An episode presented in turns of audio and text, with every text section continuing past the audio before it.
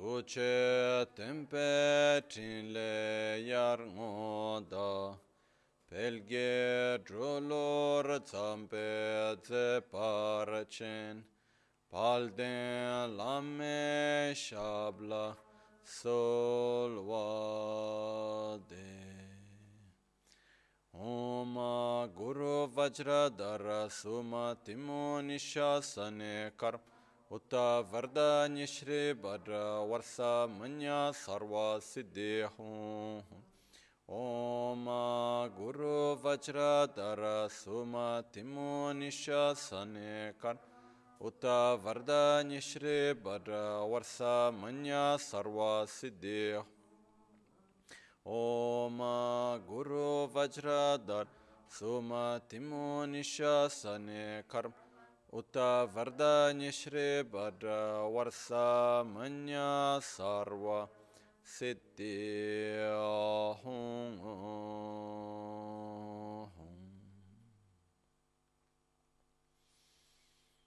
dāgī chēcūn lāma tujē chē ñamdā dālā tujē sikṣu sō gēbē shēsān dālā tēndō sō uyōn sōnggē nāwā tsēdō sō Tsechi nyingne sowa debe tse dechen korlo wisu lekshu ne ila sambe dede ma lupa geme lungi drupra jingi lo tsoni sodan dikdun shakpe tse dungi namke yinsu lekshu ne labchen tsoni yonsu tsopa dan chera nye dun chanwara jingi lo chancho bhargi nyintsen tukun tu nyu peme siudru lekshu ne chanchu drupé gégén kunshi shi tungén de la drupra jingél dāgī lōna chōla chokpa dāng chēmi samchur ngēmbāsh chēdān tūmbē dēdēn mā lēpa bēmē lhūngē drupra jingé lō dōrna tēngnē tsērā thamchē dāng tēchī pārdōne kāpa thamchē tū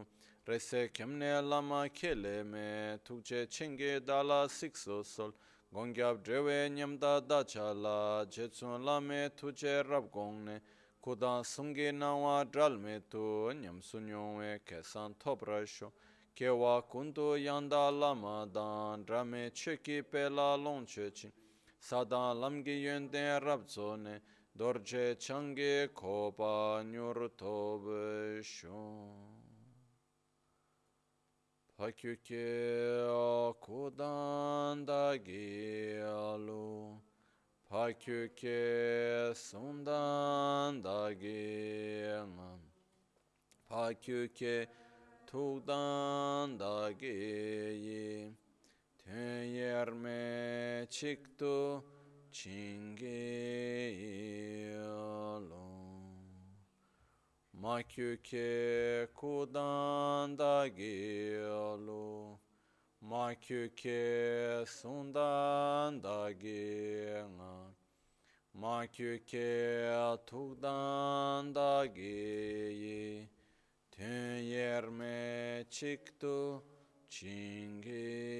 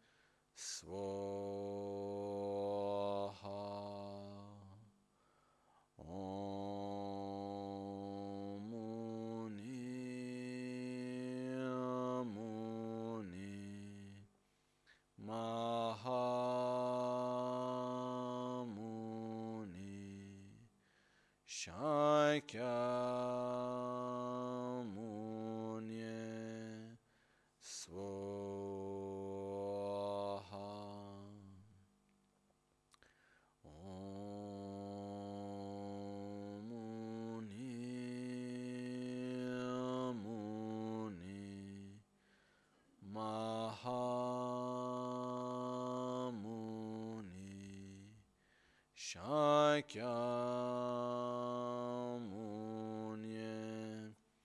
Soha.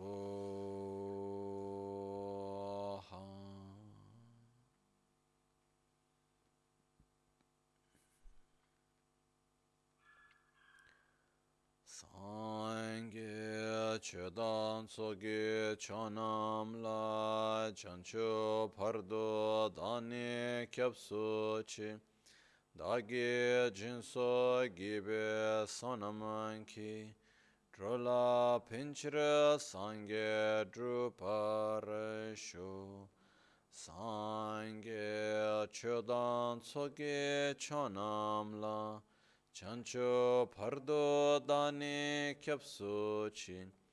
Dagi jinso gibe sonam ki drola pinchira sangye druparasho sangye chodan tsoge chonam chancho pardo dani kyapsu chi dāgī jīnsō gībē sōnām kī drōlā pēnchir sāngē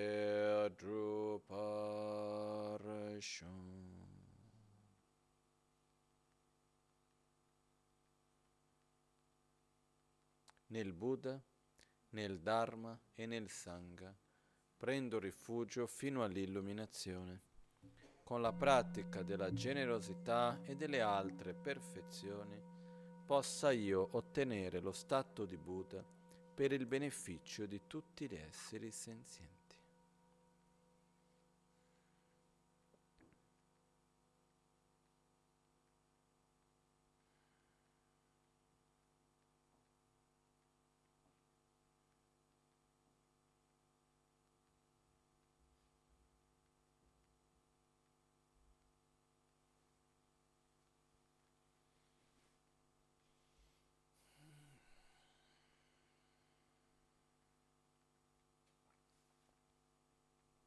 Buonasera.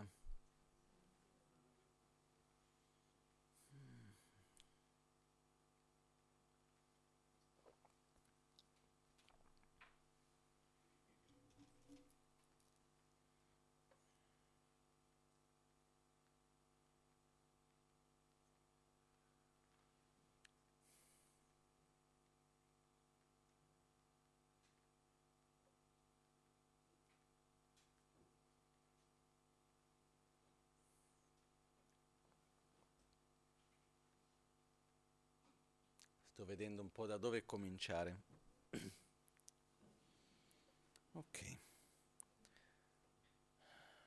Molto spesso, quando si cerca qualcosa, il problema non è che la cosa è difficile da trovare, ma è che spesso stiamo cercando la cosa sbagliata. E mi ricordo una frase che mi era rimasta di un maestro che si chiamava Latti Rinpoche, che era uno dei discepoli di Tricia Rinpoche, che io ho ricevuto un insegnamento da lui una volta, che era una parte dell'Amrim.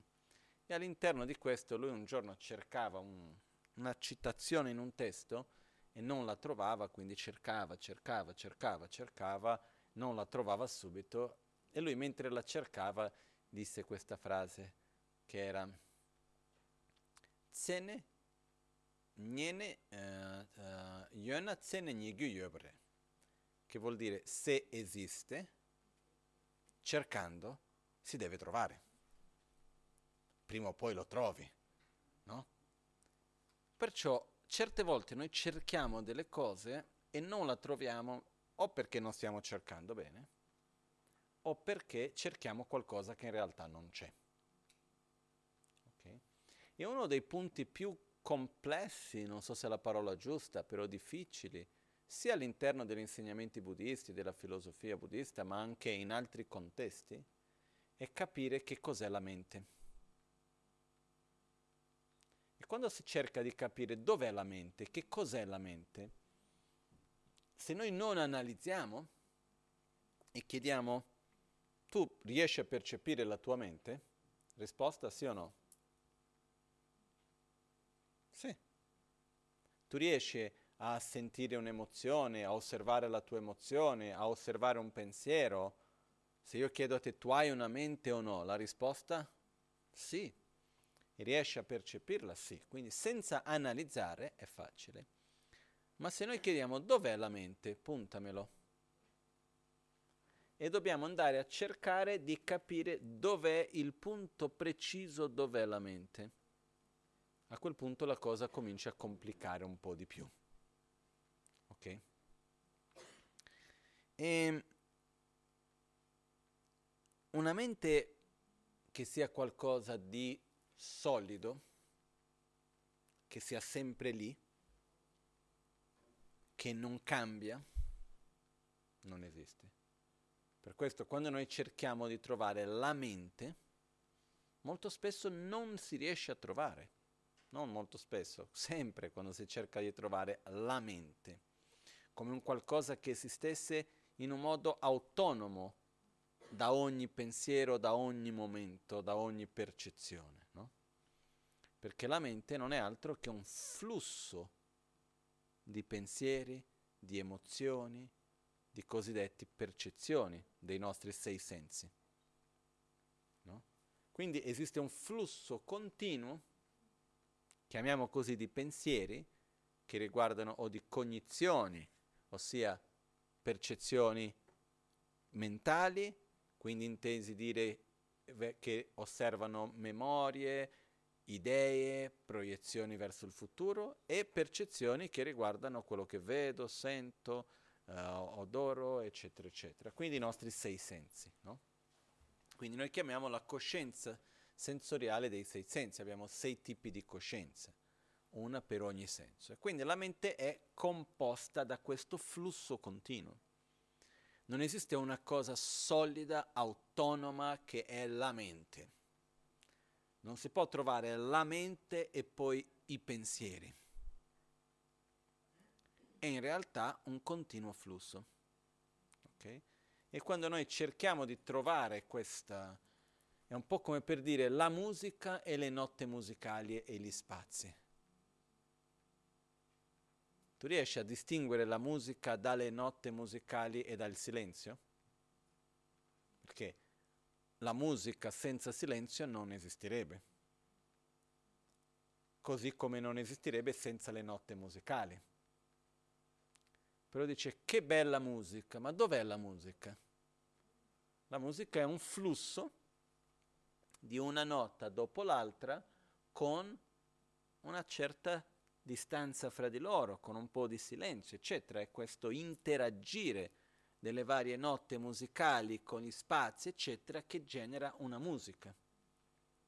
Però quella musica, per il più meravigliosa che sia, non esiste oltre le note non esiste come un qualcosa che abbia una sua identità. Quello che esiste è che noi mettiamo insieme tutte quelle note musicali e chiamiamo musica. Ok? Quello che succede è che quando noi diciamo mente, non esiste una cosa solida, la mente. Ah, perché io la mia mente è così. La tua mente, così come la mia, non è altro che un flusso di percezioni, di pensieri, di emozioni. Quello è. Continuamente, è un flusso continuo. Quindi cerchiamo di osservare questo concetto di flusso. Ok? Una delle cose molto importanti nel concetto del flusso, così come il nostro corpo, eh? il nostro corpo è un'interazione continua di ogni parte che interagisce con la parte esterna, con il nutrimento, con uh, l'ambiente, con le emozioni, eccetera, eccetera, ed è un flusso continuo. Però il concetto di un flusso è che, mettiamo, come posso spiegare? Ogni parte, ogni momento di questo flusso ha il suo momento presente, che è un risultato di quello precedente e che è la causa di quello successivo. Ok? Quindi cosa succede? Dal momento nel quale abbiamo un flusso di pensieri, cosa accade? Il pensiero del momento presente è il risultato di quello precedente ed è la causa di quello successivo. Okay? Perciò i pensieri non vengono dal nulla, le emozioni non sorgono dal nulla. È un qualcosa che va gradualmente costruendo, interagendo e manifestandosi. Poi nella nostra mente ci sono diversi livelli anche di questo flusso. C'è un livello più grossolano e c'è un livello più sottile. Ok? Però prima di entrare in questo, quello che io voglio arrivare, vediamo se riesco, è che quando esiste un flusso, ogni cosa che accade non è indipendente da tante altre. Okay? Per dire, quando noi pensiamo una certa emozione che sorge, un certo pensiero, una certa proiezione, qualunque pensiero, che sia essi connesso direttamente con uno dei nostri sensi o meno. Prima di tutto i cinque sensi, più il senso della mente, i sei sensi, sono connessi. Noi, quello che io ascolto è influenzato da quello che vedo o no? Uno può dire, ma cosa c'entra? Una cosa è quello che vedo, l'altra cosa è quello che sento. Il gusto è influenzato da quello che vedo? E quello che sento? Avete mai provato di fare la degustazione a, agli occhi chiusi? È totalmente diverso. Io mi ricordo una volta a scuola, c'era una di queste fiere della scuola e c'era uno di questi stand dove facevano fare la degustazione di diverse cose, tutte messe dentro una bottiglia nera e tu non sapevi una cosa dall'altra a occhio e non potevi sentire l'odore. Il gusto era totalmente diverso, non sapevi distinguere una cosa, poi quando tu la vedi con essi senti il gusto in un altro modo, se senti l'odore lo vai a sentire in un altro modo ancora. Perciò quello che noi generiamo come percezione è influenzata da quello che vedo, da quello che sento, dagli odori, addirittura anche dall'energia. Ci sono tante cose che noi percepiamo. La parte dell'energia è connessa con la sensazione del tatto. Abbiamo un tatto grossolano e abbiamo dei livelli di tattili più sottili anche. Comunque sia,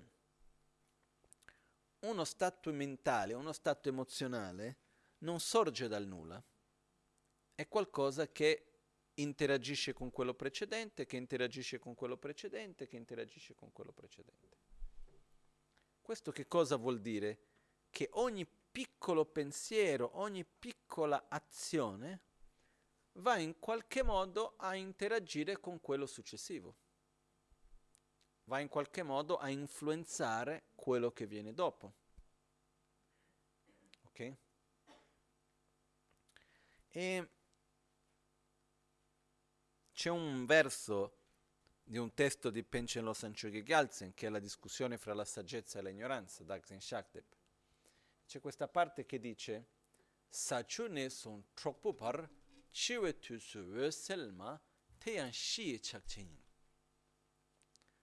Sachu ne son dal decimo bumi, che sarebbe colui che o colei che è pronto per raggiungere l'illuminazione, quindi l'essere più elevato prima di diventare un Buddha, fino a una formica, non so perché viene usata la formica per un essere inferiore, però perché mi stanno simpatiche, dico io, però comunque sia, per dire qualunque forma vivente sia essa, da un essere molto ordinario a un essere così elevato come un bodhisattva del decimo Bhumi che sta per raggiungere l'illuminazione, nel momento della morte Chivetu Selma si manifesta la chiara luce madre. In altre parole, quello viene, fa riferimento a quello che dice Semgiran Shivu Serwa, uh, che vuol dire la natura della mente è di chiara luce. Lobur Timidrupa, e viene momentaneamente oscurata dai veleni mentali, dalle ostruzioni. Okay? E qui possiamo aprire una lunga discussione complessa, che è quella che dice, ma se la mia mente è nella sua natura, della natura di pura o cosiddetta di chiara luce, e i miei veleni mentali sono momentanei, prima di tutto come mai sono rimasto diventato così? Prima domanda. O vuol dire che io un giorno non avevo nessun veleno mentale e a un certo punto si sono manifestati? Perché se così è sono fregato, eh? Perché o ho sbagliato io o ho sbagliato qualcun altro. O qualcuno me l'ha imposto o ho sbagliato io. Perciò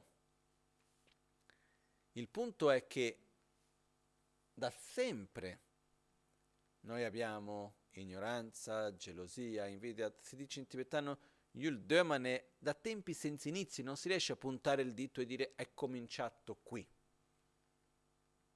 Non riusciamo a scegliere, a puntare il dito e segnalare, guarda, la ignoranza ha cominciato questo giorno che no, Adamo ed Eva, Eva preso, l'ha mangiato la mela, eccetera, eccetera. Nel buddismo non c'è una storia di dove è cominciato il problema. C'è una storia di questo, questa era nella quale noi viviamo, si parla di diverse ere, ere migliori, ere peggiori, dove diciamo gli esseri sono con più veleni mentali più forti, meno forti, manifestati, però non è l'inizio di tutto. Perciò si parla te- a tempi senza inizi, perché non riusciamo a puntare il dito e dire qui è cominciato tutto.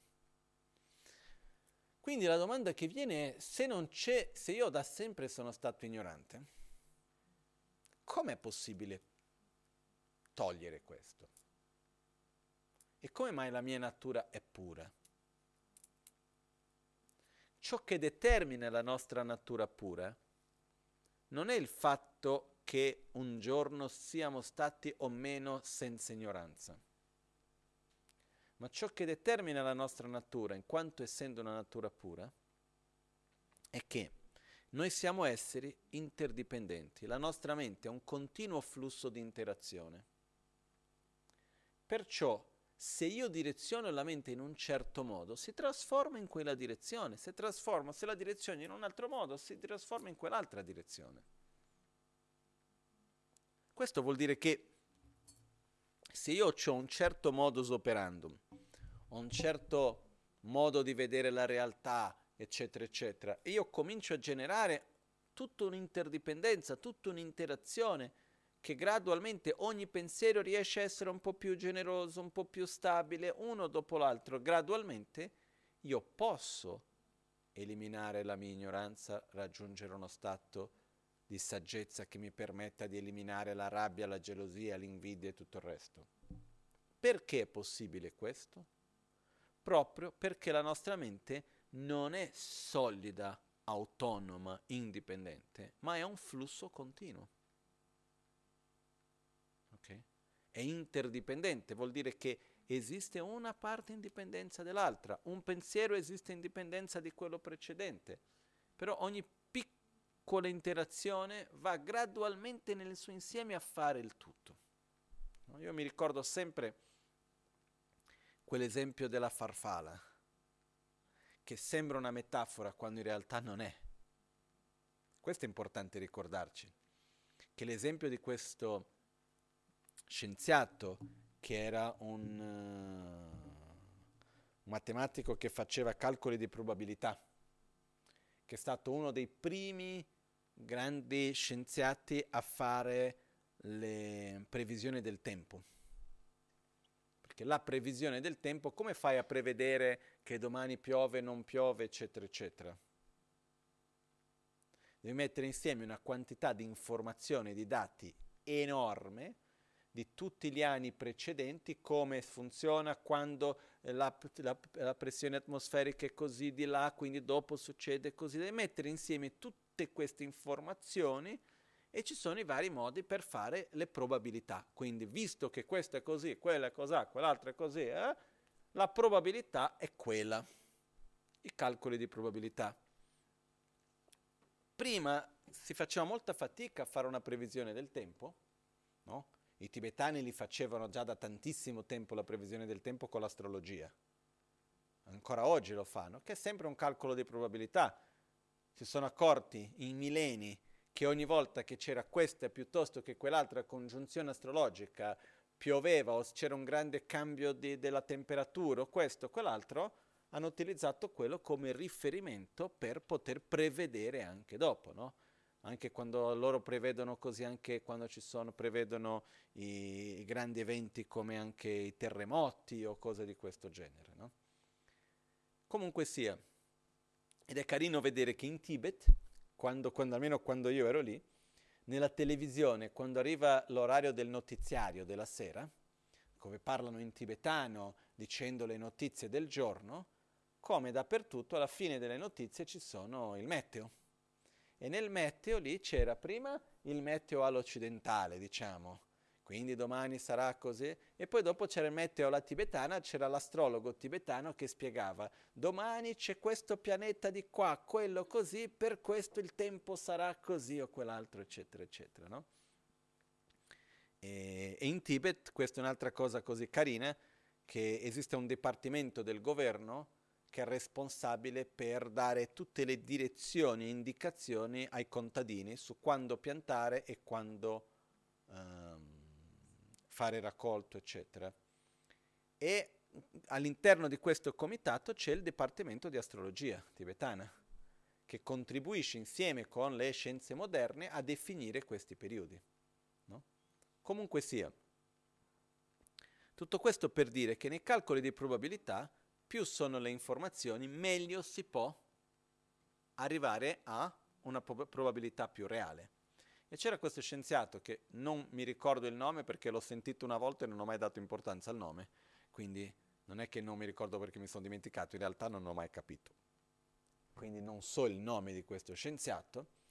Fatto sta che lui era esperto in calcoli di probabilità riguardo il tempo, il meteo, ed è arrivato un momento nel quale si sono sviluppati i primi computer, quelli che erano grandi come degli armadi interi. E con questo lui ha cominciato a fare i calcoli con i computer. E quei primi computer riuscivano nei loro calcoli a fare il numero intero, virgola, e poi i decimali, arrivare a 8 decimali, se mi ricordo bene. Cosa succedeva dopo l'ottavo decimale? Andava a arrotondare. Ok? Agli hanno detto non importa perché tanto cosa vuoi che sia dopo l'ottavo decimale quel numero lì non vale nulla. Ha fatto tutti i calcoli, a un certo punto gli è venuta un'intuizione e dice e cosa succede se io prendo in considerazione quel 0,0000000000001 che c'è lì sotto che sto andando a arrotondare? E è riuscito con l'IBM all'epoca a rifare un altro computer che riusciva a prendere in considerazione 16 decimali invece di 8, se mi ricordo bene i numeri. E ha rifatto gli stessi identici calcoli, invece di arrotondare a 8 decimali, arrotondando a 16 decimali. Ossia ha preso in considerazione quelle micro variazioni. E il fatto sta che il risultato è stato totalmente diverso. E da questo questa frase nella quale lui diceva il battere delle ali di una farfalla da una parte dell'oceano va a generare un uragano dall'altra.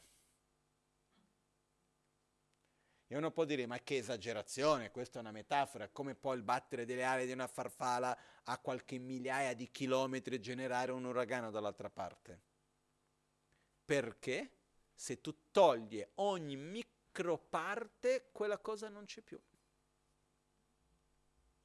Quindi quello che accade è la somma di infinite, per modo di dire, innumerevoli piccoli, piccole, piccole parti interagendo fra di loro che generano quello che noi vediamo e diciamo ah questo è un uragano. Quindi è incredibile pensare che non è una metafora dire che il battere delle ali di una farfalla da una parte del mondo può generare un uragano dall'altra. È una cosa concreta, non nel senso che basta il battere delle ali, ma che nell'insieme del tutto, se non fosse per quel battere delle ali sommato a tanti altri piccoli fattori, quello non ci sarebbe. No? Perciò, quando noi andiamo ad osservare noi stessi, quello che accade è che ogni piccola azione, ogni piccola esperienza, ogni piccolo pensiero va a interagire uno con l'altro. E se il battere delle ali di una farfalla può determinare o meno un uragano dall'altra parte del mondo, ogni pensiero che abbiamo, ogni cosa che vediamo, ogni parola che diciamo, ogni scelta che facciamo, ogni interazione, quindi ciò che vediamo, sentiamo, tocchiamo, eccetera, che influenza ha sul nostro stato d'animo, su chi siamo, su quello che sperimentiamo? Totale. Perciò la bellezza di questo è che ci fa vedere la nostra vera libertà. Perché la nostra libertà non si trova nel affidarci a qualcuno che ci porta a uno stato di pace. La nostra libertà non sta nel essere, nel prendere rifugio, essere salvati da qualcuno. La nostra libertà si trova nelle nostre piccole microazioni e interazioni che una sommata all'altra gradualmente ci porta a essere in un modo piuttosto che in un altro. Quando Buddha Shakyamuni disse che il sentiero all'illuminazione sono tre eoni, e non ha detto tre eoni, ha detto tre eoni incalcolabili. Eh, esistono diversi tipi di eoni, quelli più lunghi e quelli meno lunghi. Eoni è una era, no? Un eone incalcolabile, il numero incalcolabile è un 1 con 50 zeri dopo, quello è un, vuol dire, in tibetano si chiama incalcolabile questo numero, io non so come chiamerebbe nella nostra, in italiano, questo numero. Abbiamo, no? un'unità decimale, cento, mille, milione, miliardo, triliardo, poi dopo quattriliardo, quinquiliardo, sexiliardo, non lo so come si va a chiamare. In tibetano ci sono tantissimi nomi e l'ultimo numero che ha un nome è il 1 con 50, è l'unità che ha 50 zeri dopo. No? Questo quando si fa astrologia si imparano tutti questi numeri. Quindi quando si dice questa era incalcolabile, vuol dire il tempo più lungo che c'è fra le varie ere. Quindi queste ere, fra le, quella più lunga che c'è, tre ere di queste. In altre parole, ci vuole tanto tempo. Perché ci vuole tanto tempo? Perché noi siamo interdipendenti e i cambiamenti avvengono tramite ogni microazione, micro interazioni. Ed è importante generare un'interdipendenza positiva perché gradualmente ci porti sempre di più in una direzione. E la nostra tendenza non è andare dritto, la nostra tendenza è un po' avanti, un po' indietro, un po' a destra, un po' a sinistra e siamo sempre lì generando tante interdipendenze, tante interazioni, non è sempre in un modo. Ci sono giornate in cui generiamo sentimenti di amore, di gratitudine, di rispetto, di pazienza, di rabbia, di gelosia, di invidia. Sono migliaia e migliaia di cose che interagiscono fra di loro, fra di loro e che gradualmente ci trasformano.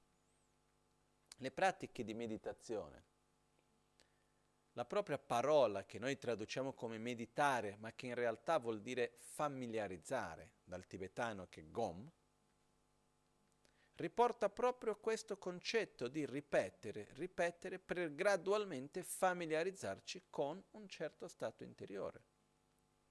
E lo stato interiore con il quale cerchiamo di familiarizzarci di più di tutto è basato in due aspetti che sono come le due ali per l'illuminazione, viene, viene descritto, che è amore e saggezza.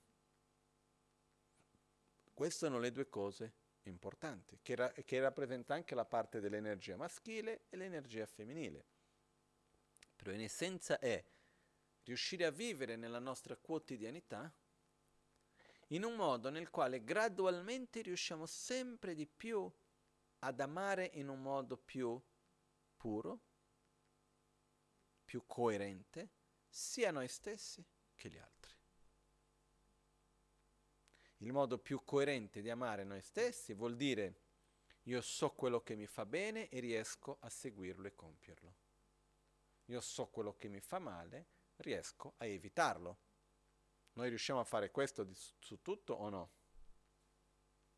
Io direi, io no, non so voi. No? Perciò io credo che siamo abbastanza simili tutti noi e quindi è normale che abbiamo dei sentimenti, delle emozioni, delle abitudini che è difficile di cambiarle. Ancora di più quando qualcosa è spontaneo dentro di noi, ci vuole tanto tempo per riuscire a cambiarlo. Perciò nel sentiero ci viene insegnato a, prima di tutto, avere un'idea chiara di cosa voglio essere e viene diviso questa parte del sentiero in tre parti, che viene chiamato in tibetano Tacho Gomsum, che vuol dire visione, condotta e meditazione o familiarizzazione. La parte della visione è dove noi cominciamo a concettualmente capire cosa voglio e cosa non voglio. No? Quindi è la parte nella quale io vedo che questo tipo di condotta mi fa bene, quell'altro tipo di condotta non mi fa bene. La parte della visione è dove noi andiamo a sviluppare con chiarezza il nostro obiettivo, andiamo a cercare di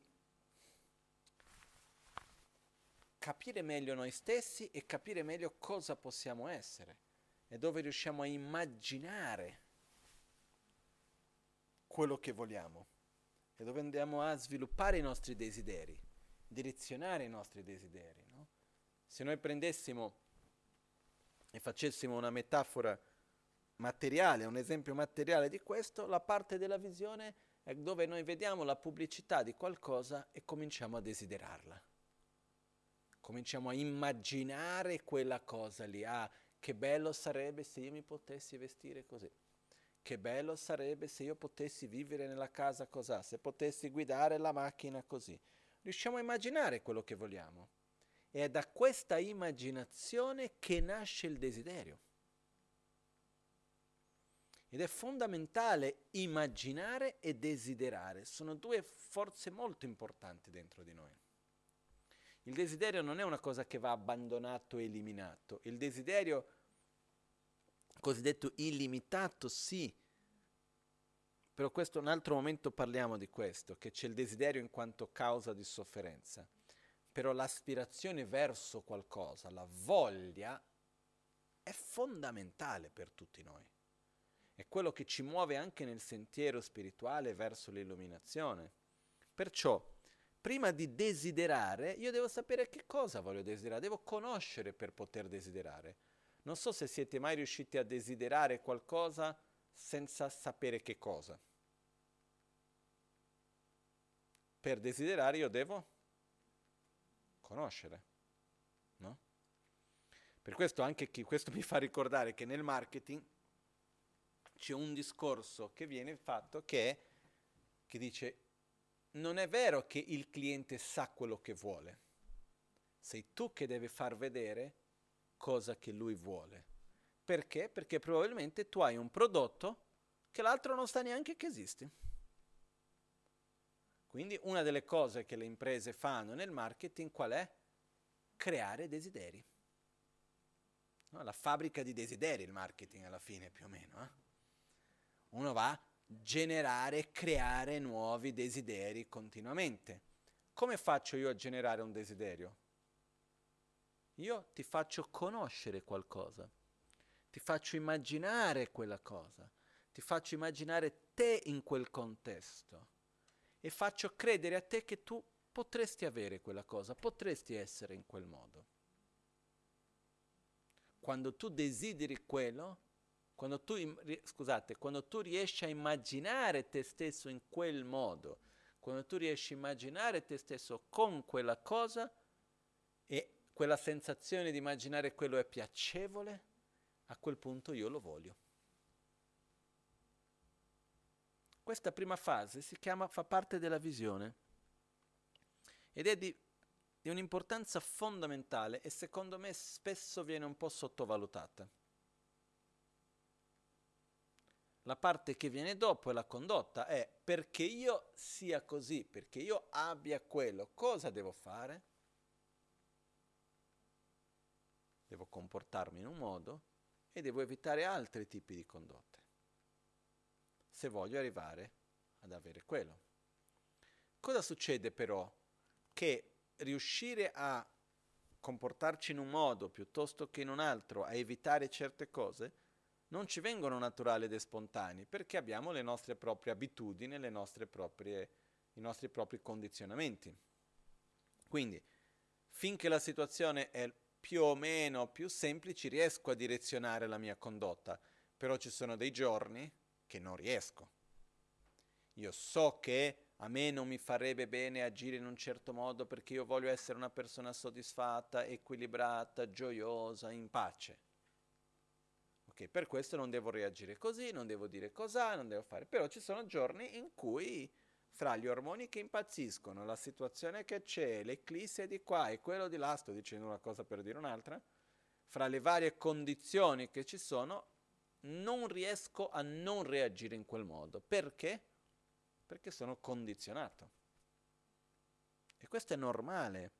Io ogni tanto ho visto delle persone con un forte sentimento di colpa, dicendo, guarda, io non ho speranza, sono cattivo, sono una brutta persona, perché io so che non dovrei comportarmi così, però non ce la faccio. E comunque lo faccio. No? Non sei una persona cattiva, brutta, qualcosa, sei semplicemente un essere senziente, come io, che abbiamo i nostri condizionamenti e le abitudini non si cambiano così, molto meno con un semplice comando concettuale. Perciò quello che accade è che per fare un cambio di abitudini dobbiamo cominciare a, ripet- a generare l'abitudine opposta. Una, due, tre, dieci, venti, cento volte. Finché siamo all'interno di una situazione dove riusciamo più o meno a controllare perché non ci sono condizioni troppo forti, riusciamo a pl- praticare in quello che viene chiamato la condotta. Però c'è una parte che non ce la facciamo ed è qui che entra l'importanza della familiarizzazione o della meditazione. Questo è un punto che volevo un po' enfatizzare oggi. Prima di entrare in questo, come ho detto all'inizio, la nostra mente è fatta di, è come un flusso continuo di pensieri che vengono insieme con le interazioni con i nostri cinque sensi. Quindi abbiamo un flusso di cose che vediamo, sentiamo, odori, gusti, tatto, eccetera, pensieri, ricordi, proiezioni, eh, che insieme generano questo flusso della nostra mente. Ok? All'interno di questo, buona parte dei nostri pensieri, delle nostre emozioni, finiscono ad essere come se fossero una reazione del mondo che ci circonda. Noi siamo molto influenzati dalle cose che ci stanno intorno. Siamo molto influenzati da che cosa l'altro dice, da che cosa succede intorno a noi, siamo molto influenzati dal mondo che ci circonda. Ogni giorno. Okay? Uno degli obiettivi da raggiungere è essere sempre meno dipendente da ciò che ci circonda, non allontanandosi dal mondo, ma ritrovando con se stessi uno stato di equilibrio nel quale uno non deve più reagire con sofferenza o avversione dinanzi alle varie situazioni. Perché una cosa che ci siamo anche detti un po' di tempo fa, che io ho osservato con me stesso e che è molto chiara per me, che ogni qualvolta ci troviamo in una situazione, qualunque sia essa, buona o cattiva che sia, qualunque situazione, è come se manda un messaggio dentro di noi e vedi se dentro di noi quello fa risuonare qualcosa o no. Quando abbiamo dentro di noi delle cose non risolte, dei conflitti, dei dolori, eccetera, e la situazione fa risuonare quello, la viviamo con sofferenza. Quando la situazione, per il quanto che sia una situazione difficile, non fa risuonare nulla dentro di noi di quel genere, la affrontiamo bene. Io ho visto come stesso, ci sono certi tipi di situazioni molto difficili che io li affronto molto bene perché non, non, non risuona niente dentro di me di, di sofferente, mentre ci sono altre situazioni che c'è uno o due punti lì che ogni tanto ding, suona la campanello. Però il problema è che quel campanello lì noi non ci accorgiamo che suona dentro di noi, noi diamo la colpa a che cosa fa suonare il campanello. Però se io non ho quel campanello lì, tu puoi fare quello che vuoi, non suona. Il problema è che di cercare di far azzittire quei campanelli, allontanandoci da ogni situazione, cercando di vivere in una protezione di vetro, no? una protezione da tutto il mondo, non funziona. Funziona un po' di qua, un po' di là. Quando abbiamo visto siamo davanti alle cose che meno ci aspettiamo, boom, fanno risuonare quella cosa ancora. Non so se è chiaro questo. Perché quello che io ho visto è che quando abbiamo delle situazioni più grossolane intorno a noi, fanno suonare quei nostri campanelli interni. Quando noi cominciamo a proteggerci da ogni tipo di situazione, a un certo punto, non subito, però a un certo punto, agli inizi sembra che funziona bene, a un certo punto ci vuole sempre più cose più sottili che vanno a far suonare quel campanello lì. Lui in qualche modo si manifesta. Okay? Perciò quello che voglio dire è che come obiettivo ci poniamo l'obiettivo di essere in pace con noi stessi a tal punto che in qualunque situazione io mi trovo, io non reagisco con conflitto, con sofferenza. Non vuol dire che sono, ai che bello quello che sta succedendo mi dispiace, non mi preferirei che fosse diverso, ma non mi va a generare uno stato interiore di conflitto, di sofferenza, eccetera. Ok? Perciò noi siamo fortemente influenzati da quello che ci circonda, però il modo come noi lo viviamo è qualcosa che viene da dentro a fuori. Non riusciamo da subito a non agire in un certo modo, a non reagire in un altro, fisicamente, verbalmente, mentalmente. Ed è per questa la ragione che esiste la terza parte che viene chiamato familiarizzare o tradotto certe spesso come meditare, gompa, che è immaginare qualcosa e viverlo unicamente a livello mentale. E la cosa che è incredibile è che quando noi immaginiamo qualcosa, noi in realtà stiamo familiarizzando noi stessi con quell'esperienza perché per la nostra mente non c'è tanta differenza vivere la situazione fisicamente e immaginarla. È una cosa che sembra assurdo,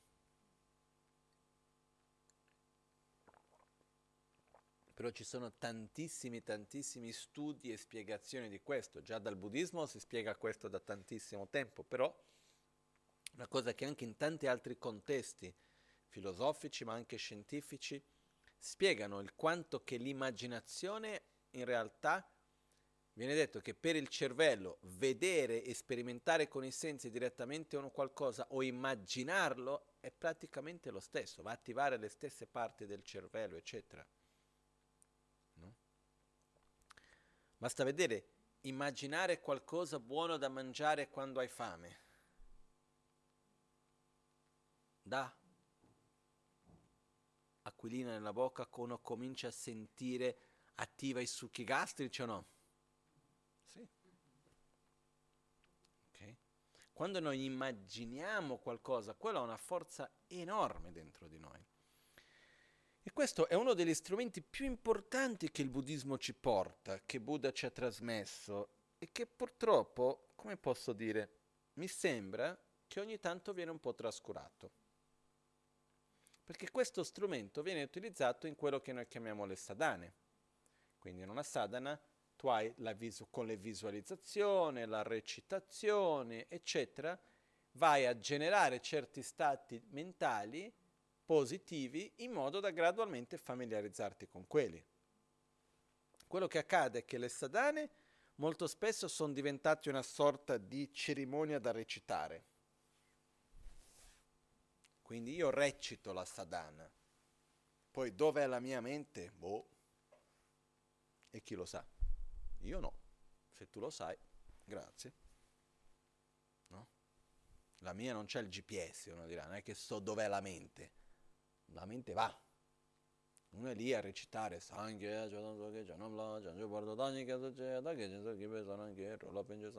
Poi uno crea anche l'abitudine di fare le facce di concentrato quando la mente è totalmente da un'altra parte. Eh? Anche questo esiste. Perché poi ci sono un po' le facce da concentrato, no? Lì sembra che... Perciò stiamo attenti. Quindi quello che succede che cos'è? Diventa, c'è il pericolo che diventa un'abitudine di recitare. Quindi uno va lì, sta lì, recita, però la mente dove va? Non si capisce. Da qualche parte buona non è di solito. Può capitare, ma non è. Di solito gira intorno agli oggetti di attrazione e agli oggetti di avversione. Gira intorno a questo, eh? La mente. Cosa succede? Queste tecniche servono principalmente in realtà per generare certi stati emozionali a livello mentale, immaginare delle cose che noi non riusciamo a fare veramente. Quindi va benissimo recitare le sadane, fare le pratiche, eccetera, meraviglioso e continuate a farlo. Io non è una critica quello che sto facendo, ok? Se uno riesce gradualmente a inserire le visualizzazioni, gli stati di coscienza da generare, deve sempre approfondire sempre di più la pratica e non pensare perché uno sa recitare bene che sia abbastanza quello. Quando ha imparato a recitare bene ha imparato il A, adesso serve il B. No? Prima o poi arrivi alla Z, no? nel senso che Dopo aver imparato a recitare, uno deve imparare qual è il significato di ogni passaggio, dopo deve imparare le visualizzazioni, dopo deve riuscire a fare le visualizzazioni mentre si recita, dopo deve capire quali sono gli stati di coscienza che vanno generati e riuscire a generare quegli stati di coscienza. No?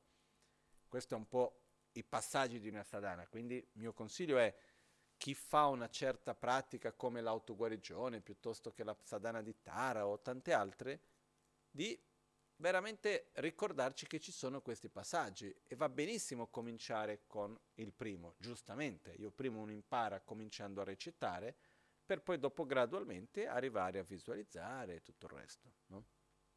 Però questo strumento può essere utilizzato anche in un altro contesto ed è questo quello che secondo me va un pochettino più utilizzato che certe volte viene trascurato.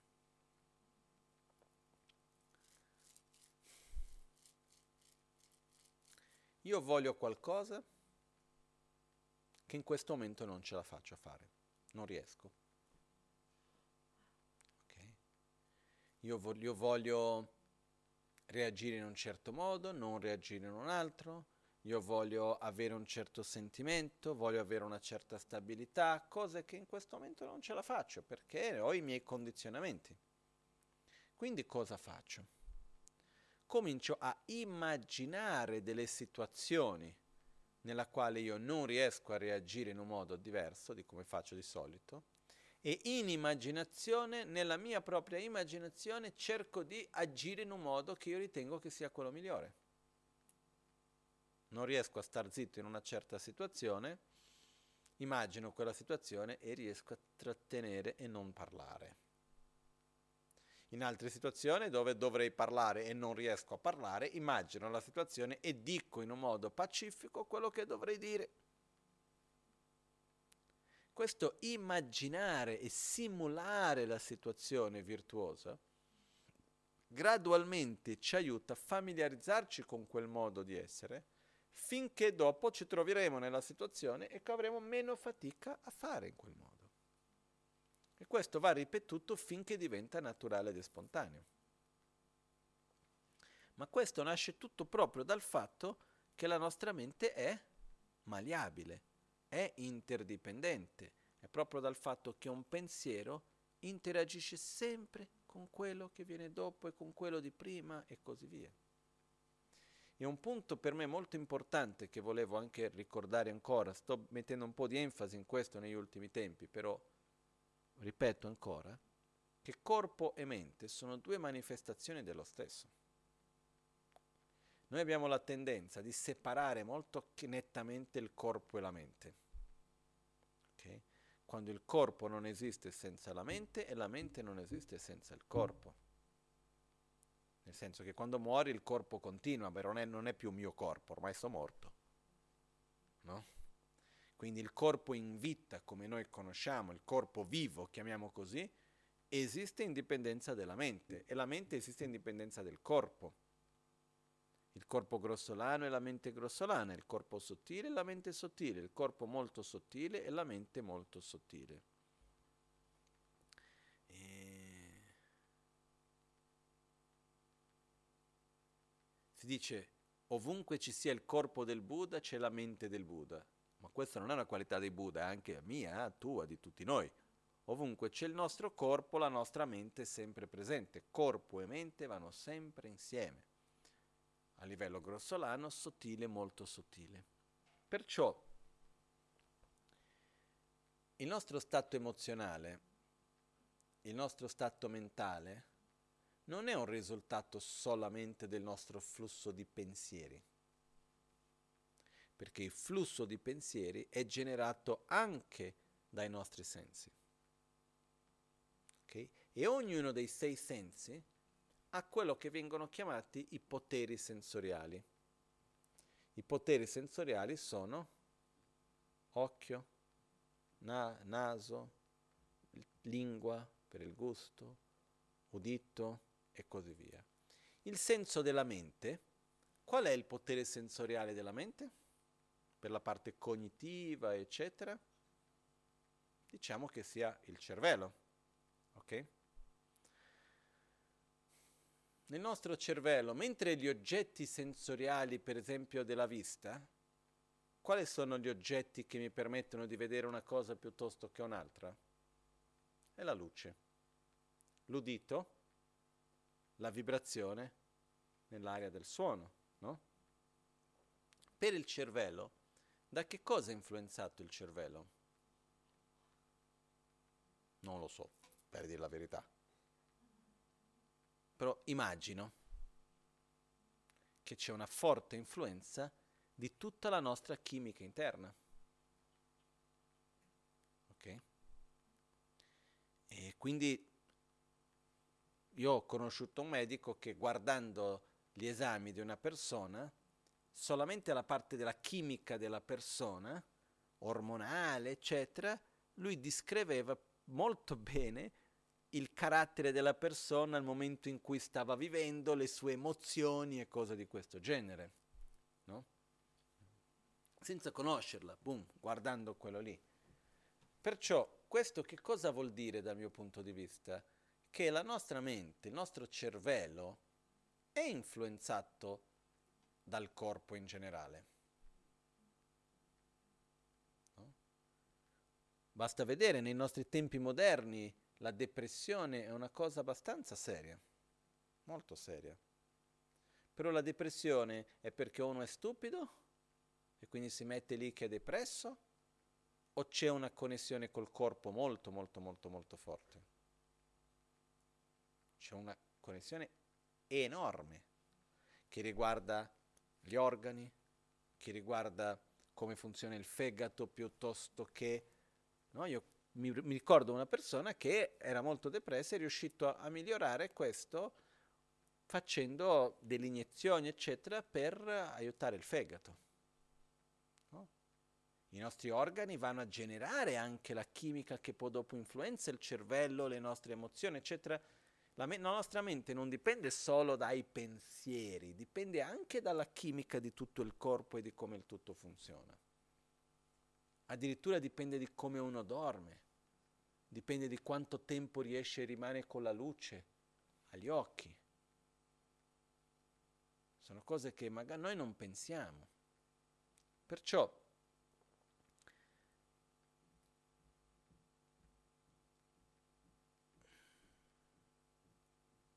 quando noi diciamo io mi sento così, o la nostra mente si trova in uno stato piuttosto che in un altro, è il risultato dei pensieri precedenti, delle impronte che noi portiamo con noi anche da prima, di tutte le nostre emozioni precedenti, esperienze vissute prima, ma è anche un forte risultato del corpo, del contesto, del luogo, di tutto, tutti i processi in cui noi stiamo vivendo. E il nostro corpo ha una forte influenza anche su questo, per quello che il corpo va curato con attenzione,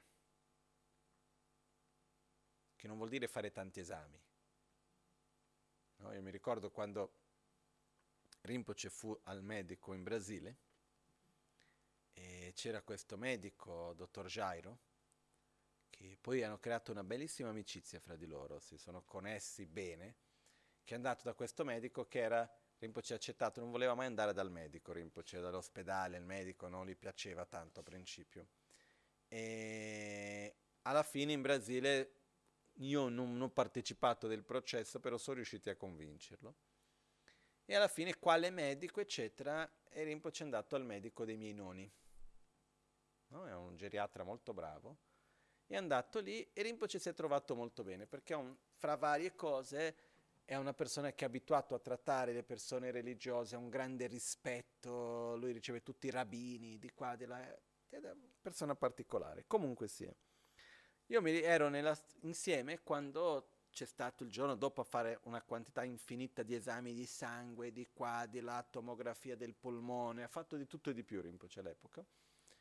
Gli esami erano buoni non è che c'era chissà che cosa, c'era veramente stava bene, no? E quindi a un certo punto il medico chiese a Rinpoche, quando è stata l'ultima volta, volta che hai fatto gli esami? Mai. No? Io che stavo traducendo ho detto 70 passa anni, non mi ricordo quanti anni aveva Rinpoche all'epoca, e quindi, ok, 75, quel che era, 70 anni, mi ricordo che intorno a più di 70 qualcosa. Ok, il medico dopo alla fine disse, guarda, non è facendo esami che migliora la salute. Il migliore esame è la tua percezione del tuo proprio corpo, diceva. No? A Rimbo ci è piaciuto tanto quando lui ha spiegato in questo modo, ha detto, se c'è un qualcosa che uno non si sente bene, che c'è un qualcosa o c'è un punto specifico dove uno ha più paura, va benissimo fare gli esami. Io non sono assolutamente contrario a fare gli esami però non è che per stare in salute devi fare tanti esami. Quello che è importante è anche sentire, saper sentire e percepire il proprio corpo. No? Questo lui ripeteva, ha detto, tu ogni giorno devi vedere come ti senti. E questo Rinpoche lo faceva sempre. Rinpoche aveva questa conoscenza di se stesso meravigliosa. Io anche mi preoccupavo un po', perché Rinpoche molto spesso con quello che era riguardo alla medicina tibetana, lui, ah, oggi prendo questo, domani prendo quello, no? E ho detto, ma cos'è che fai così, prendo? Diceva, no, perché io sento che c'è un qualcosina e le cose vanno affrontate prima che si manifestano. No? Ho detto, bello saperlo fare, no? Uh, comunque questo nasce da avere una sensibilità del nostro corpo veramente. E la cosa che è importante è che quando noi riusciamo a identificare le cause, non tutte le cause, ma almeno in parte le cause di qualcosa, riusciamo a puntare il dito con più consapevolezza. Non so se è chiaro questo concetto. No? Se io so che in questo momento sono ipersensibile perché c'è qualcosa. Io per esempio ci sono delle giornate, non capita spesso, però mi capita ogni tanto, mi è successo una decina di giorni fa. Qualcuno mi chiese, ma stai bene? Ho detto, sai che la verità no, non sto tanto bene. Qual- ma cosa c'è? Non lo so. Sentivo una certa tensione, un qualcosa che non andava tanto bene, non sapevo puntare il dito e dire è questo, no? Vedevo che aveva un po' meno di pazienza del solito, ero un pochettino non ero confortevole con me stesso nell'ambiente in cui mi trovavo. E quindi la nostra tendenza in questo momento è cercare di capire perché non sono confortevole con me stesso, cosa c'è che non va, devo cambiare di ambiente, me ne vado da qui, vado da un'altra parte, poi vado dall'altra parte e ti senti uguale. No? E quello che io ho visto è che quando queste cose succedono a me, molto spesso succede anche ad altre persone intorno a me. E quindi io personalmente credo che questi momenti siano spesso influenze che non è cose maligne, niente di che. Noi siamo influenzati dall'ambiente che ci circonda a tantissimi livelli, senza andare a puntare il dito è questo piuttosto che quell'altro. E quello che succede è che se io sento che c'è qualcosa che non sto bene, che c'è un'influenza, che la mia pazienza è minore, e io non sono consapevole che c'è qualcosa lì che non so che cos'è, la nostra tendenza è la prima cosa che noi vediamo che non ci piace, che questo, quell'altro, puntiamo il dito e andiamo contro, quando molto spesso non è la ragione vera. Questo non vuol dire che quella cosa non sia spiacevole, questo non vuol dire che quello non è una cosa che non ci piace, questo non vuol dire che per noi non sarebbe meglio se fosse diverso, assolutamente però quella sensazione di malessere che noi stiamo cercando di evitare non nasce totalmente da quella situazione lì.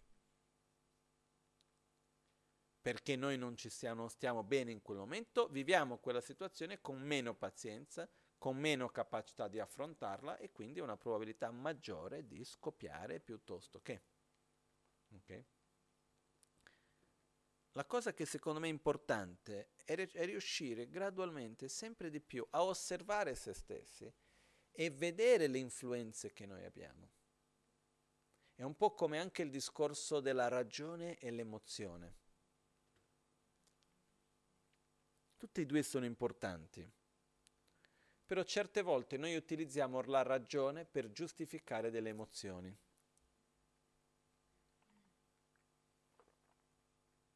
E io ho una sorta di antena che io ho due tipi di antena, tipo il fano, tipo l'olfatto, che mm, una che l'allarme comincia a suonare quando mi trovo davanti a qualcuno ho un'attitudine che è un po' come posso dire di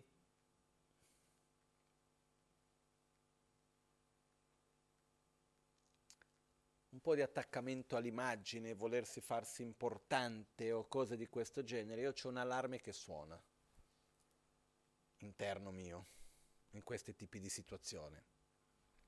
E un altro allarme che suona è quando io vedo una situazione dove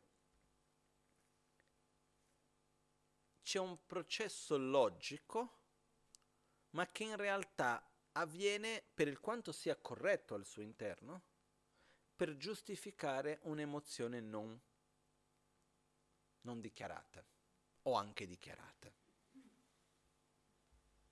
Ok? Per dire io ti voglio bene, ho un'attrazione verso di te, non voglio dichiarare la mia attrazione, ma neanche a me stesso la voglio dichiarare e quindi comincio a trovare tutte le ragioni perché sei bravo, perché sei bello, perché va bene questo, perché quell'altro e comincio a trovare tutte le ragioni per giustificare un sentimento di attrazione. Io non ho una certa avversione verso di te, mi stai antipatico, proprio in questo momento non ce la faccio di tenere essere davanti a te, vorrei vederti lontano dove non importa, basta che non sia lì vicino. E quindi ho una forte avversione, però non voglio neanche metterla come stesso. come stessi dicono, no, ma per me va bene, guarda, io ti voglio bene, non c'è niente, ma io non ce l'ho con te, eh? Però c'è quel sentimento dentro e quindi comincio a utilizzare la ragione per giustificare quel sentimento. Non ce l'ho con te, però guarda che questo, quello, quello, quello non va bene, guarda che questo, quest'altro così non è e comincio a cercare i punti deboli. La cosa difficile è che non vuol dire che quei punti deboli su cui punto il dito non esistano e sono una creazione della mente. Ma perché li vado a puntare il dito? Perché voglio risolvere? Perché voglio aiutare a migliorare? Perché voglio cercare una soluzione? O perché voglio giustificare con me stesso o con gli altri o con tutti e due una avversione che ho?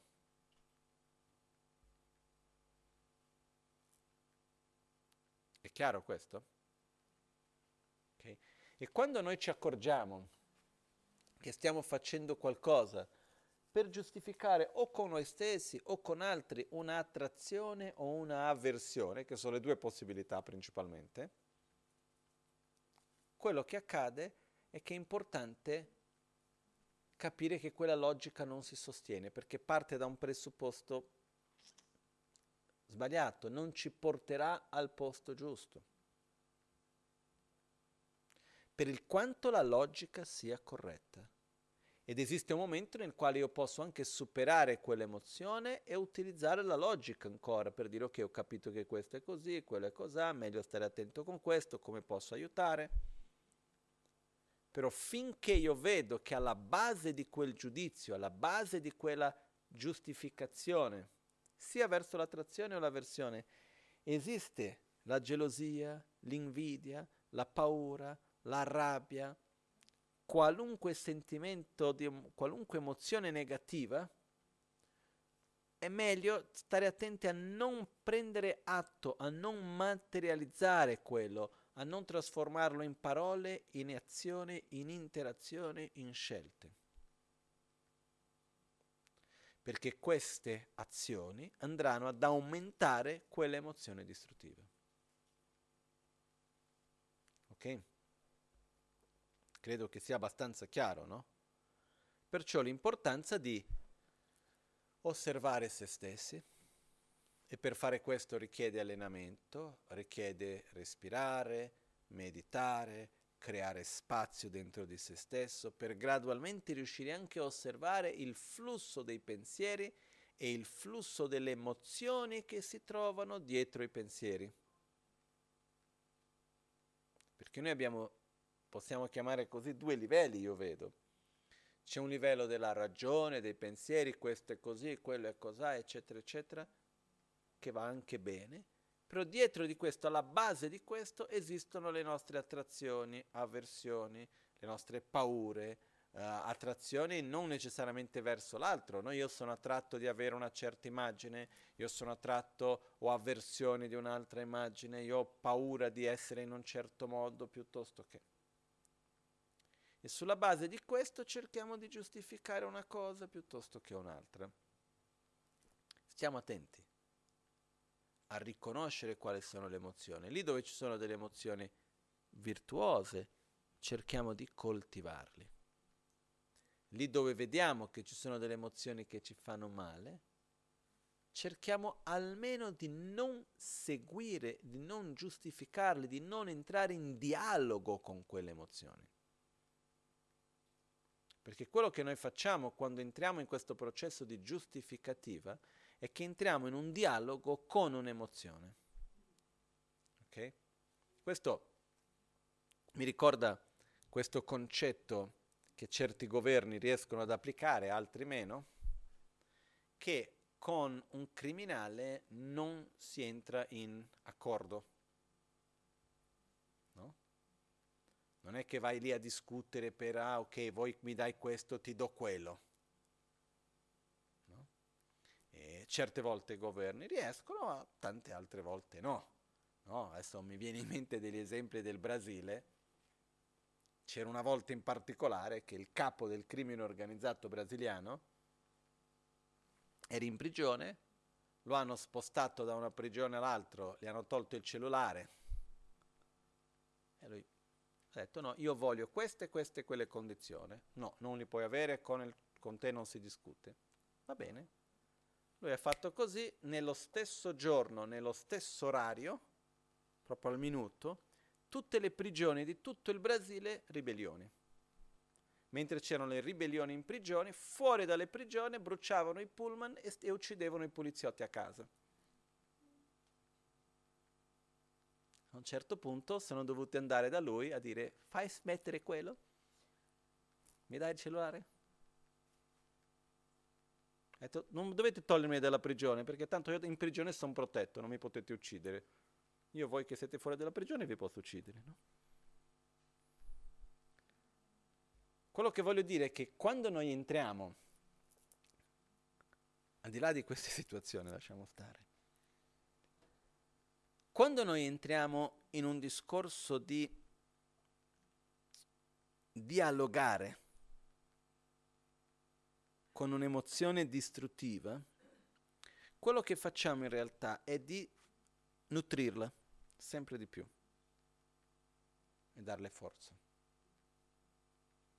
Abbiamo la gelosia, l'invidia, la paura, l'arroganza, l'attaccamento, eccetera, eccetera. E quando si manifestano, ci sono due modi per materializzarli, per dargli forza a questa emozione. Ci sono due modi per, come posso dire, interagire con quell'emozione in un modo che quando l'emozione finisce è ancora più forte. Uno è materializzandoli verbalmente e fisicamente, quindi io vengo preso da una certa emozione negativa, una certa abitudine negativa e parlo e agisco, interagisco, prendo delle decisioni, compio delle azioni, preso da quella emozione negativa. Quando io faccio questo, indipendentemente dalle conseguenze pratiche di quell'azione o meno, io vado a rinforzare quell'emozione facendo questo. L'altro modo è che io entro in un dialogo interno con quell'emozione. Sì, io so che però guarda che quello, eccetera, eccetera. E noi entriamo in tutta una logica per il quanto sia lineare e corretta per giustificare a noi stessi un'emozione che noi sappiamo che non ci fa bene. E il punto alla fine di tutta quella logica non è se l'altro ha detto, ha fatto, se è giusto, non è giusto, se va bene, se non va bene, tutto quello che noi giustifichiamo, è se a me mi fa bene o no reagire in quel modo. No, punto. Ah, ma non c'è ma con noi stessi. Però noi non riusciamo a fermare subito quello, che va bene, perché siamo fatti di condizionamenti, come abbiamo detto oggi all'inizio. Però io cerco di non seguire, di non nutrire di più. Quindi l'emozione viene, sorge, io inspiro, espiro, metto la mia mente su qualcosa che è un rifugio, su qualcosa che è positivo e cerco di non seguire quell'emozione fisicamente, non prendendo decisioni, non andando ad agire tramite quell'emozione negativa, non verbalmente, non vado a dire e comunicare qualcosa tramite quell'emozione negativa e mentalmente non entro in un dialogo di giustificazione, eccetera, con quell'emozione. Aspetto che passi. Un attimo di pazienza fra un po' passa. Perché tutte le volte che abbiamo avuto una forte, medio o leggero che sia manifestazione di rabbia, gelosia, invidia, paura, arroganza o qualunque cosa del genere, per il più forte che sia stato, è mai durato per sempre? Dopo di un po' svanisce. Il primo livello di addestramento è quello di riuscire a non seguire quelle emozioni, lasciare che così come vengono, passano. No? La metafora che a me mi ha sempre aiutato è quella di un albero che ha le radici profonde E quando viene un vento forte, l'albero non è che non sente il vento, si muove leggermente, però ha quella flessibilità che ritorna nel suo centro non appena passa il vento. Quindi non segue il vento e non cerca di bloccare il vento. Perché quando si manifesta una certa emozione, se noi blocchiamo quell'emozione ci butta giù, non ce la faremo non devo sentire questo, basta, non, non ce la facciamo. Dopo di un po' esplodiamo, andiamo o a esplodere o a implodere. E noi seguiamo l'emozione quando andiamo a reagire fisicamente, verbalmente, mentalmente, entrando in un dialogo. Invece rimaniamo belli fermi. Arriva quello, lo osserviamo, dice ok, quello è un condizionamento del passato che io reagisca così. Stando attenti a non seguire tutta la giustificativa. Perché il punto non è se quella ragione è giusta o sbagliata, il punto non è se quello che l'altro ha fatto è fatto bene o ha fatto male, se è giallo e doveva essere rosso o se è quadrato e doveva essere rotondo. Probabilmente uno ha anche ragione riguardo tutta la logica, però la logica va utilizzata in un'ottica di cercare una soluzione e migliorare non nell'ottica di reagire e nutrire un certo sentimento. Quando la ragione è utilizzata per giustificare una certa emozione, per giustificare un certo sentimento, invece di aiutare, ci fa del male. Ok? Perciò la nostra natura è pura e la natura della nostra mente è la stessa natura della mente di un Buddha. La differenza principale? Un Buddha riesce a essere continuamente in un'interdipendenza positiva. Questa è la differenza principale, perché ogni pensiero interagisce con quello dopo, perché uno potrebbe dire ma un Buddha può dopo un certo punto non essere più un Buddha?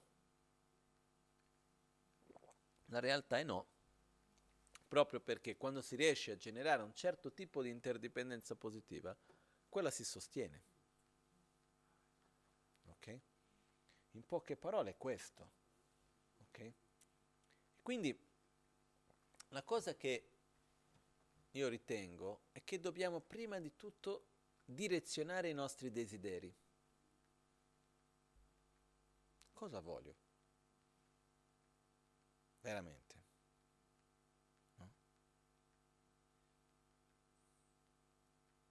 Non è una domanda facile.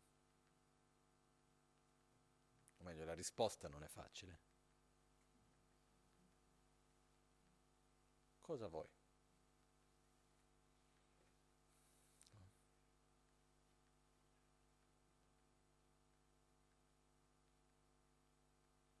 Certe volte noi riusciamo a avere chiarezza, poi dopo di un po' ci dimentichiamo. Ci perdiamo fra tante altre cose. Però è molto importante ripeterci questa domanda, cosa voglio? E le volte che io mi sono fatto questa domanda, la conclusione nella quale io sono arrivato per me stesso è che quello che io voglio, veramente, è star bene con me stesso e con gli altri, indipendentemente di dove sono, con chi sono, in quale situazione io mi trovi. Io ho generato questo desiderio la prima volta che mi ricordo chiaramente quando avevo intorno ai 18 anni, che è stata la prima volta che sono venuto ad Albagnano. Non so perché è stato in quel momento lì. Ero in macchina, mi sa che erano no, i nostri amici Francesco e Gabriella che mi portavano e si stava facendo il lungo lago. Mi ricordo che Francesco disse: No, ti faccio fare il lungo lago anche se piove. Io ho fatto la strada del lungo lago per venire ad Albagnano la prima volta. E mentre si faceva quella strada, mi è venuto un, un'intuizione, una cosa così, come un pensiero che entra e diceva: Problemi esistono ed esisteranno sempre. Io mi sono detto: Che bello mi posso rilassare. Perché uno dirà, problemi esistono ed esisteranno sempre, ah che tragedia, non potrò mai star bene. No, problemi esistono ed esisteranno sempre, quindi io non devo passare la mia vita cercando di risolvere i problemi. Non deve essere l'obiettivo della mia vita che non ci siano più problemi, perché è un obiettivo falso, illusorio. Ditemi voi, avete mai visto qualcuno, qualche contesto dove non ci sono problemi assolutamente? Io no. Avete mai conosciuto qualcuno che dice la mia vita è perfetta? Che lo dice ho già visto. Che poi lo vai a vedere veramente, non è così. Uno dice perché ha l'abitudine, però uno che lo dice davvero, voglio vedere qualcuno che dice no, la mia vita è perfetta. Non c'è nulla che io non vorrei che fosse diverso, che vorrei che fosse diverso. Mai visto. C'è sempre, ah ma questo qua non va e c'è quello, e poi quando non è il corpo è l'economia, e quando non è il problema materiale, poi dopo che uno si ammala e quando finisce una malattia comincia un litigio, quando va tutto... C'è sempre un qualcosa. Quando non è il problema relazionale è il problema di salute, quando non è il problema di salute è perché uno se stesso, il figlio, il marito, la moglie, il cugino, il padre che si è ammalato, c'è sempre una. O mi sbaglio? È sempre così.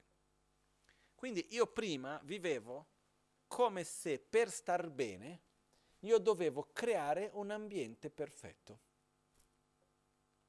Io ci credevo in questo non in un modo concettuale, però il mio modo di vivere, io facevo una vita meravigliosa su tanti aspetti, eh?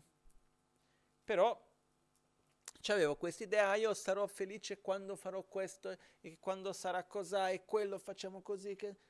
E c'era un'idea, una sorta di illusione nel senso di un po' naive anche di credere che è possibile che vada tutto bene.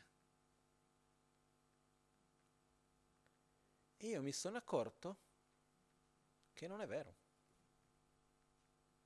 Non andrà mai tutto bene. Da un punto di vista del contesto interno, che non ci siano conflitti, che non ci siano problemi, eccetera, eccetera. Andrà tutto bene quando saremo tutti dei Buddha. Ok, Speriamo che quel giorno arrivi, però al più presto. No, quando si finiscono ogni sezione di dibattito al monastero di Seramè, viene sempre, ogni di, sezione di dibattito si finisce con un verso di buon auspicio. E quello che si fa nel monastero di Seramè dice Semcheina Sangyengembe Chiave Chir Chiabata Debe Chir dice se è un essere senziente può raggiungere l'illuminazione? Sì. Quindi tutti gli esseri prima o poi raggiungeranno l'illuminazione. Bene. No, questo abbiamo nella logica si arriva e c'è tutta una ragione. Magari io sono l'ultimo e voi siete tutti dei Buddha manifestati a me in questo modo per aiutarmi a raggiungere l'illuminazione. Chi lo sa? No? I fenomeni vengono divisi in tre tipi i fenomeni che sono diretti, i fenomeni che sono nascosti e i fenomeni che sono estremamente nascosti. Viene chiamato in tibetano Ngosum, Ngongyur, Kogyur, Shinto Kogyur.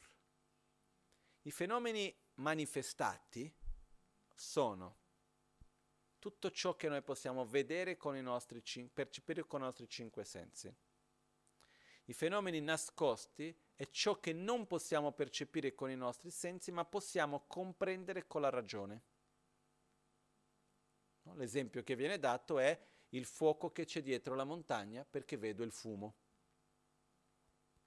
Che io posso percepire che c'è fuoco perché la mia ragione dice ovunque c'è fumo c'è fuoco. Visto che io vedo il fumo so che c'è fuoco. Okay?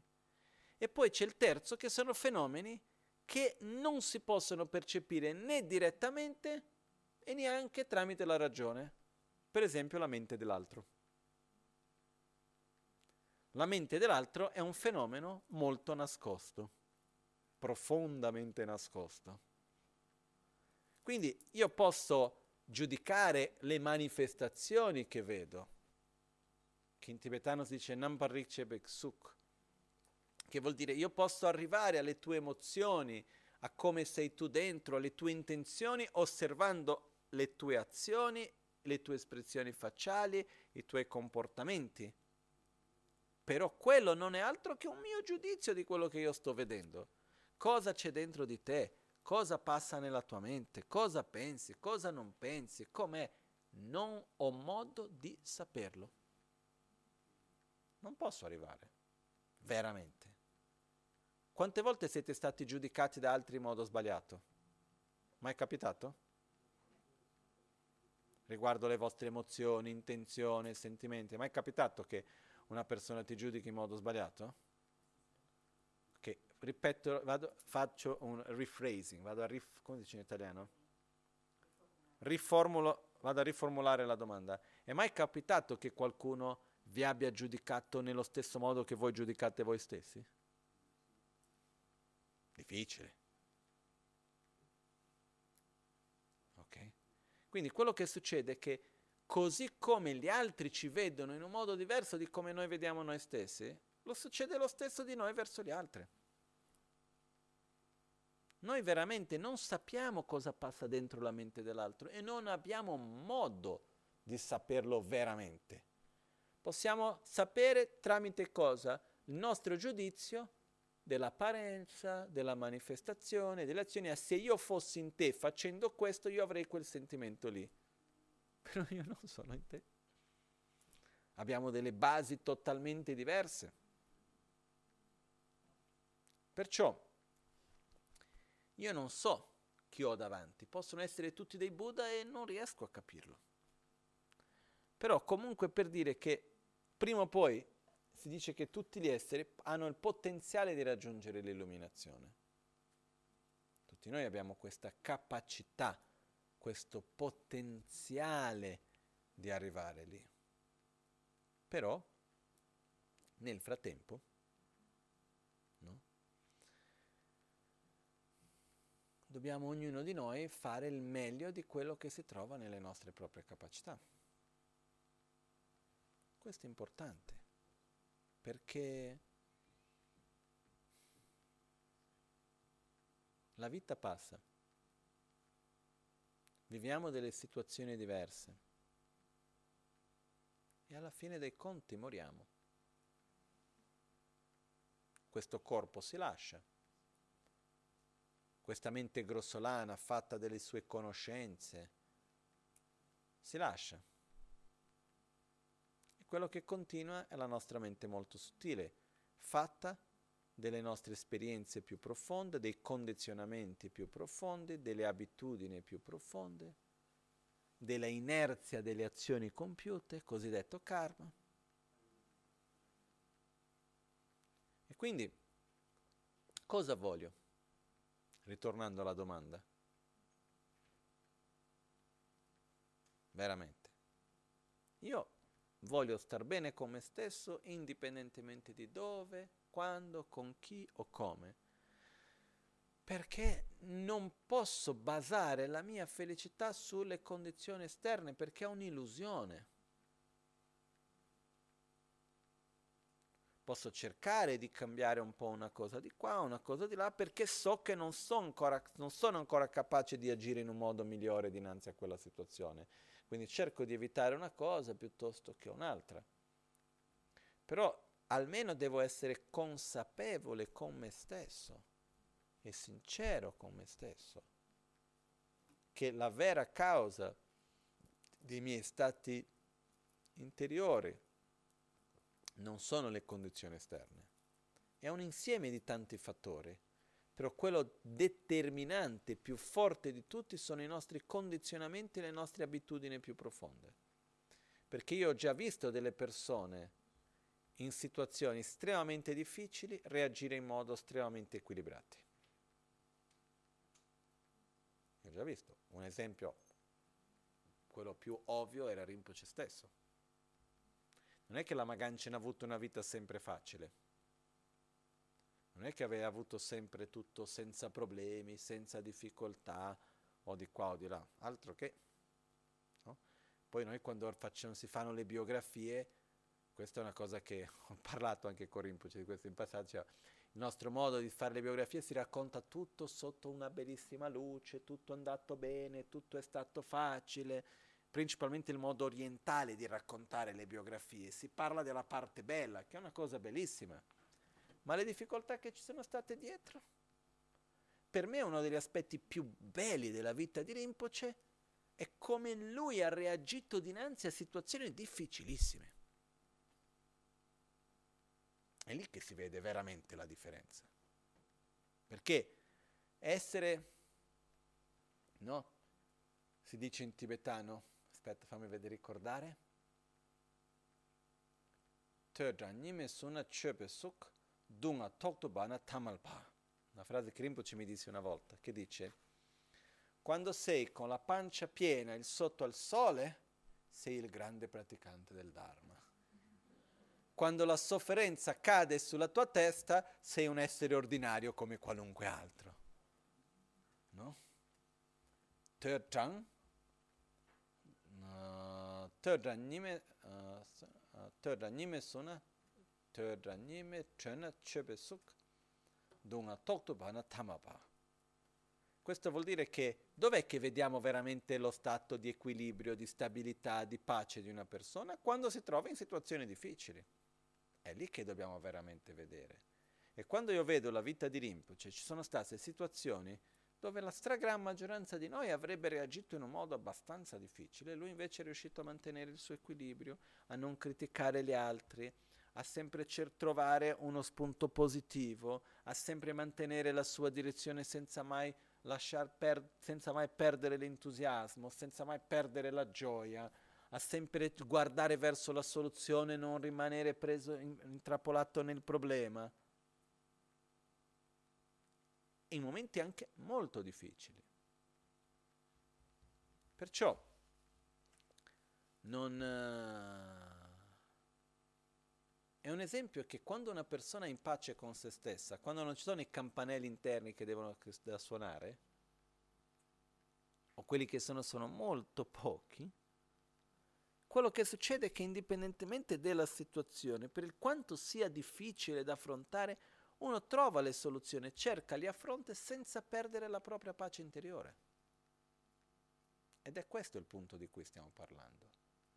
Perciò il mio obiettivo che voglio condividere quando io chiedo cosa voglio, se io devo mettere quello da voglio in forme, faccio fatica. Io quello che voglio è essere in pace e essere in pace indipendentemente da dove sono, con chi sono, in quale situazione mi trovo. E voglio profondamente poter aiutare chiunque io incontri a anche essere in pace con se stesso e con gli altri. Questo per me è ciò che desidero, questo per me è secondo me uno degli obiettivi importanti da porci. No? Perciò, se noi riteniamo che questo è un obiettivo importante, Rinpoche Lamagance molto spesso ci ricordava la pace interiore è il più solido fondamento per la pace nel mondo. No? E se vogliamo entrare in più dettagli possiamo dire la pace interiore è il più solido fondamento per la pace nella coppia, la pace interiore è il più solido fondamento per la pace nella famiglia, la pace interiore è il più solido fondamento per la pace nell'ufficio, la pace interiore è il più solido fondamento per la pace nella, nella città. Se vogliamo possiamo andare avanti con tutti i dettagli, eccetera, eccetera. Però io non voglio dire che nessuno di noi ha la capacità di avere questa pace interiore così. Nessuno di noi. Però possiamo già da subito mettercela come obiettivo. È quello che io desidero, quello che voglio e sviluppare una sorta di passione, di forte desiderio. Io voglio essere, voglio questa pace, la, più di qualunque altra cosa voglio essere in pace. Quindi dinanzi a questo, qual è la condotta che mi aiuta a stare in pace e qual è la condotta che mi fa star male? Devo evitare quella che mi fa star male, quella che mi fa perdere la pace e devo aumentare la condotta che mi, che mi aiuta al mio stato di pace. e quello che fin dove riesco a mantenere la condotta bene, dal punto dove non riesco, devo familiarizzarmi in visualizzazione. Non riesco ancora ad avere un sentimento di amore profondo verso tutti.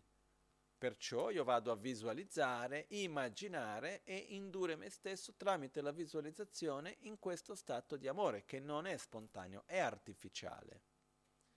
Però noi, io, scusi se la, la frase è un po' forte, ma noi dobbiamo essere artificiali. Non è falsi no, ma artificiali sì. Falsi vuol dire che io manifesto qualcosa che non sento perché voglio far vedere.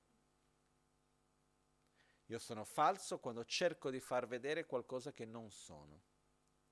Io sono artificiale quando genero un certo tipo di condotta, un certo tipo di emozione che non mi viene spontaneo, ma metto uno sforzo e parlo in quel modo. Non mi viene spontaneo, ma lo faccio veramente. Non mi viene spontaneo essere gentile con quella persona in quel contesto, però lo faccio con sincerità, anche se non mi viene spontaneo. Devo mettere uno sforzo per quello. Però è mettendo l'energia nella direzione in cui vogliamo andare che gradualmente ci arriviamo. Non c'è un'alternativa. No? Per questo che una, no, quello che abbiamo detto diverse volte, è meglio essere un altruista artificiale che un egoista naturale. No? Perché facendo come se piano piano uno sviluppa quegli aspetti. Quindi la conclusione è la nostra mente è interdipendente. Il nostro essere, noi siamo esseri che siamo interdipendenti, siamo un flusso continuo di pensieri, emozioni, sensazioni, interazioni di ogni genere. Ogni interazione, ogni pensiero, ogni parola influenza ciò che viene dopo. Però per direzionarci e non essere un sem- una semplice reazione di ciò che accade, dobbiamo avere una direzione da seguire. Quindi cosa voglio? Io voglio essere in pace. Cosa aumenta la pace e cosa toglie la pace? Devo coltivare ciò che aumenta la pace e devo diminuire ed evitare ciò che toglie la mia pace. Semplice, così. E questo non è quando sto meditando, è in tutti i momenti quando sto leggendo, è quando sto guardando la tv, è quando sto lavorando, quando sono con la famiglia, quando vado a divertirmi, quando sono con gli amici e anche quando sono in gompa piuttosto che in qualunque altro contesto sia essi. Ciò che mi fa bene, ciò che mi porta verso il mio obiettivo di questo stato di pace, lo vado a coltivare. Ciò che mi allontana, ciò che toglie il mio stato di pace, devo cercare di evitarlo. Come faccio a evitare qualcosa che è un condizionamento? Non nutrendo quel condizionamento, non, reag- non reagendo inizialmente fisicamente, poi verbalmente, poi mentalmente. All'inizio non riusciremo a non seguire certe emozioni, perciò dobbiamo cominciare a non seguirle fisicamente, quindi non prendere decisioni, non agire tramite quell'emozione. Secondo livello verbalmente, terzo livello mentalmente. Ok? E con questo abbiamo una direzione da seguire, una strada da percorrere che viene chiamato il Dharma. No? E quando noi facciamo la preghiera, possa la mente trasformarsi nel Dharma, possa il Dharma trasformarsi nel sentiero, possa il sentiero essere libero da interferenze.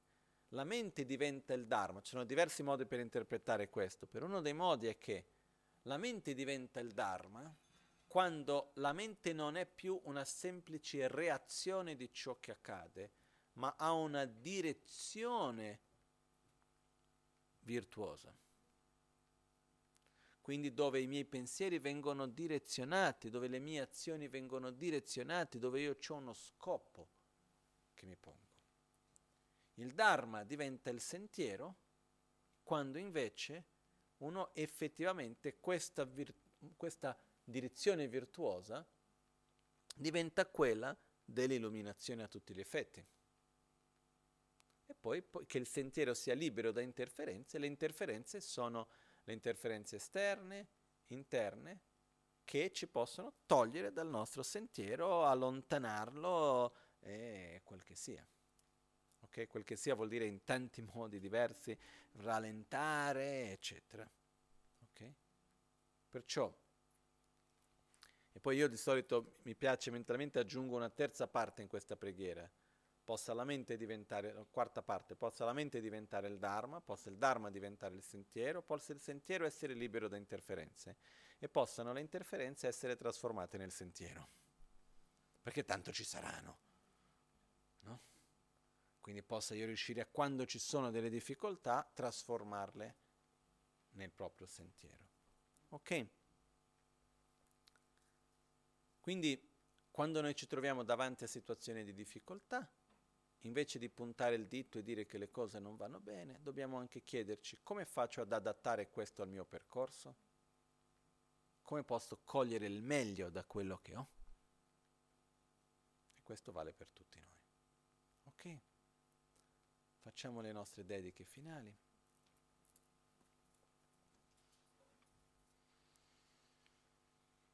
Jetsu lame kutse rapten chi namkar chinle chochur gepa dang lo san tempe drume sasum ki drove munsel takto ne gyur chi kewa kunto yanda lama dang dralme cheki pela long che ching sadan lamge yente rabzone dorje change kopang nyur tobe sho nimo dele tsendele nime kunyan delek delek pe koncho sumke jingi lom sumke ngo drubo tsol koncho sumke trashi shon all'alba o al tramonto, di notte o durante il giorno, possano i tre gioielli concederci le loro benedizioni, possano aiutarci ad ottenere tutte le realizzazioni e cospargere il sentiero della nostra vita con molti segni di buon auspicio.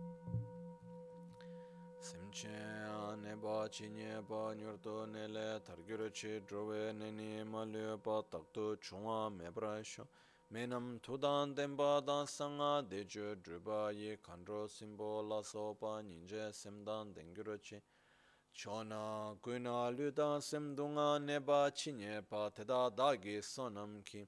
De ga gyatso to pa aran shon in tutte le direzioni, qualunque corpo o mente, malato o sofferente che ci sia, possano essi, tramite il potere dei nostri meriti e dell'energia positiva qui generata, raggiungere un oceano di felicità e benessere.